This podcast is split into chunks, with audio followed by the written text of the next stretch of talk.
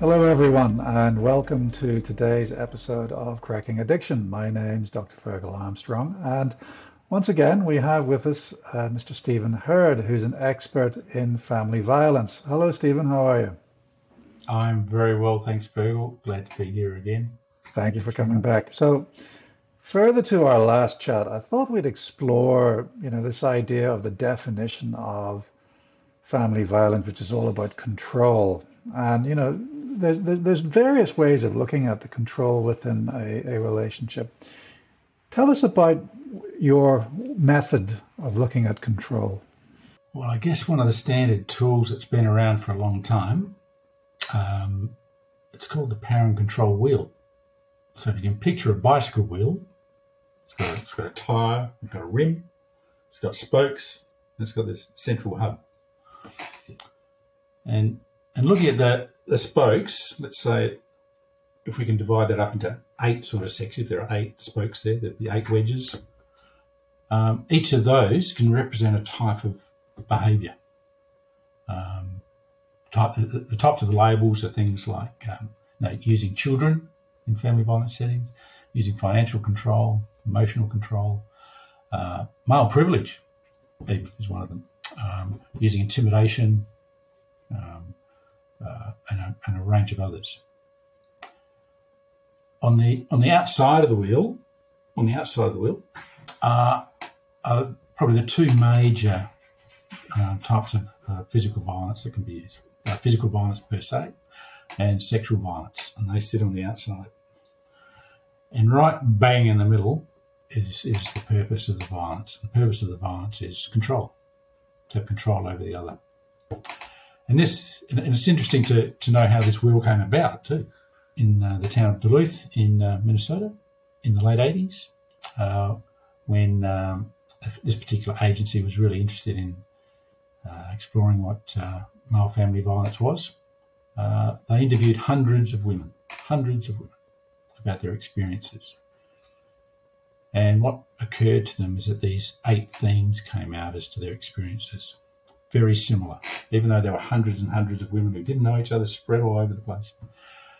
Their, their recollection or their descriptions of the violence they um, experienced was really similar, really, really similar, and fell into range of categories.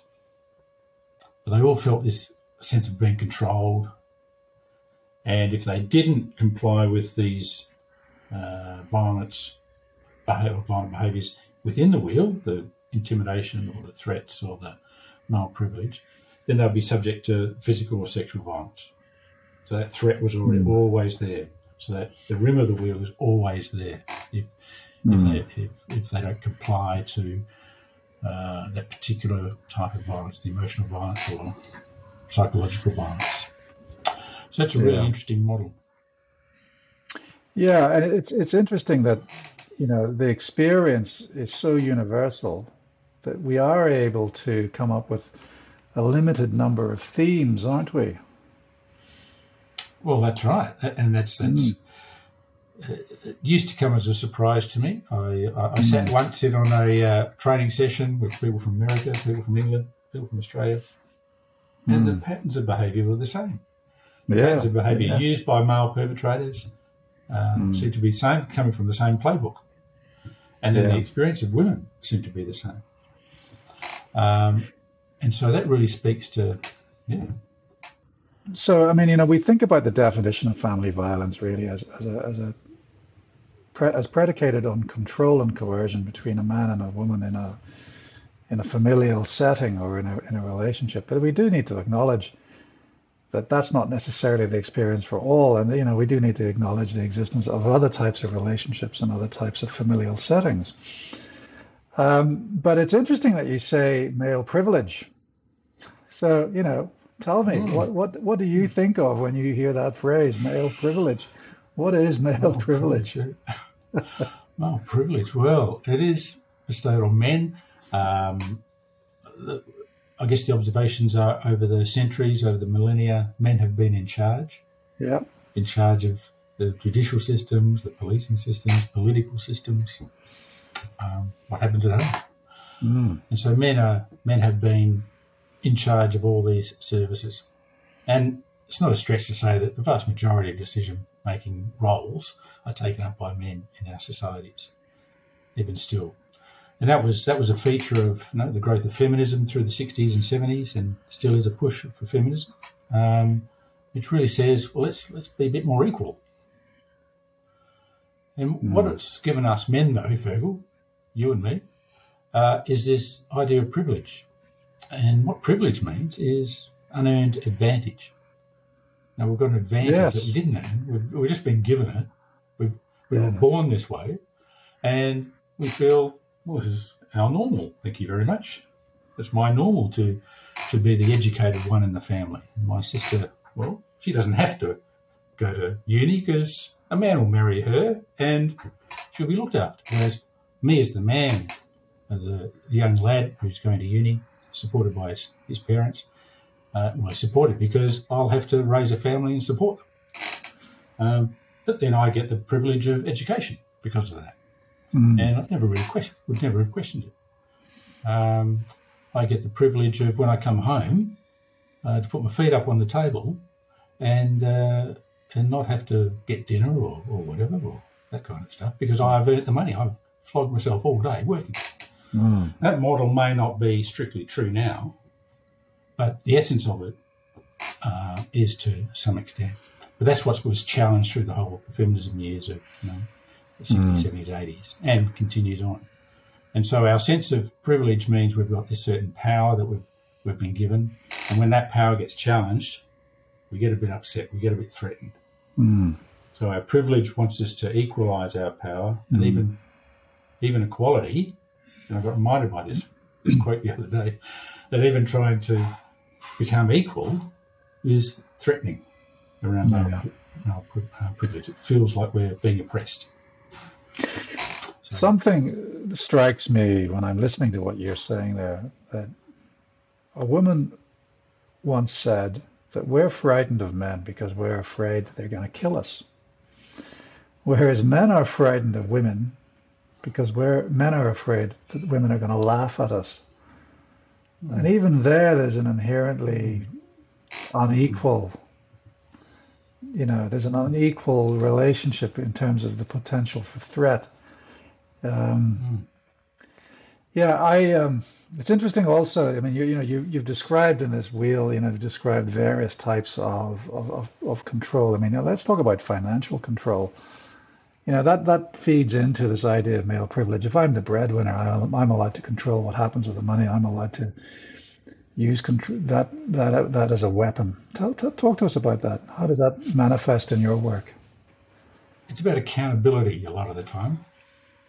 I've got access to my my, my money uh, so I spend it on what I wanted. I then give a portion of that to my wife to mm. run the house. Mm. X amount of money for the house. Um, and somehow she's supposed to manage uh, all the food, all the bills, all the kids' needs, all their own needs out of this allocation. And if it runs out, then what the hell's been going on? She's got this money, but it's run out. It's also, I would want to have a look at all the receipts. Mm. Go through all the bank accounts. It's a pretty easy now. I'll just go through the bank accounts and see where it was all spent and how much was spent. Yeah. And so, so I'm uh, so I'm providing the money. I'm also being the uh, adjudicator of whether it's uh, worthy to spend money on these items. Whereas mm. the same scrutiny is not held for me. Yes, exactly the same scrutiny. I mean, because I'm I'm hearing you and I'm thinking, well, you know, I give my monthly paycheck to the missus. She manages the finances. but you know, well, this brings a really interesting point too. This is, this is the next is how, is how much negotiation went on to, to do that. Because well, it could perfectly, it could work perfectly in, in a lot of relationships because that's what's negotiated.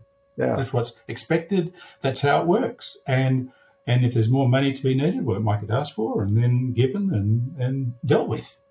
But it's negotiated. A lot of the time, the rules aren't clear or the rules change. Let's talk about psychological control. You mentioned that in the wheel. I guess I guess there's it's, a, it's I've come across it a lot in, uh, in various settings now. But a, word called gaslighting. So, so I've, I've struggled over the last sort of 12 months trying to come to terms with this phrase gaslighting, as opposed to psychological abuse or making the other person feel crazy. That the reality is not what they think it is. That no, I'm not having an affair. Well, I'm not. No, I'm not having an affair. No, I'm not gambling. No, I'm basically any activity that I'm trying to hide. I'm not doing it. It's usually perpet. You know, uh, yeah, when confronted with the evidence, you know, it's not true. Usually it's about, I think it, usually it's about money and money and sex. Basically, that's those are the key drivers for men, wouldn't you say? A lot of argu- a lot of arguments about finances. You know, um, uh, uh, especially uh, when, when, the, when the man might have lost his job, um, and uh, mm-hmm. and so his finances are really cut, and they're under stress. So the stress is not having money is, is, is a good trigger for anger, good trigger for violence. Um, and and the argument with the partner might be that she inadvertently spent money on on re-registering the car, for instance, and and his plan that that's not what was going to happen. Um, mm. So the argument is, even though they need a car and uh, um, all that kind of stuff, she's taken the decision to re-register it. Uh, whereas his his argument would be we're having financial issues, we can't spend the money on the car um, for these mm. reasons. But then it's just not an argument. It, it, would probably get physical. We'll probably get to the point of throwing stuff, uh, punching a hole in the wall, mm. storming off, um, slamming the door. And meanwhile, having the kids um, hear all of that. So it's the whole nature of the argument. But but the essence of the frustration for the man is not about the money per se, but she's made a decision about something and he, he didn't have the final say on it. But that that's not necessarily gaslighting, is it? No, that's not gaslighting. No, no, that is no. that's financial uh, abuse and or decision making around finances. For me, it's all about denying the evidence of infidelity or inappropriate financial spending. I don't know why I picked those two things, but I've always thought that that's what it, that, that's the for me. It's the that's the commonest context. So I think we're going to have to wrap it up there for today's episode.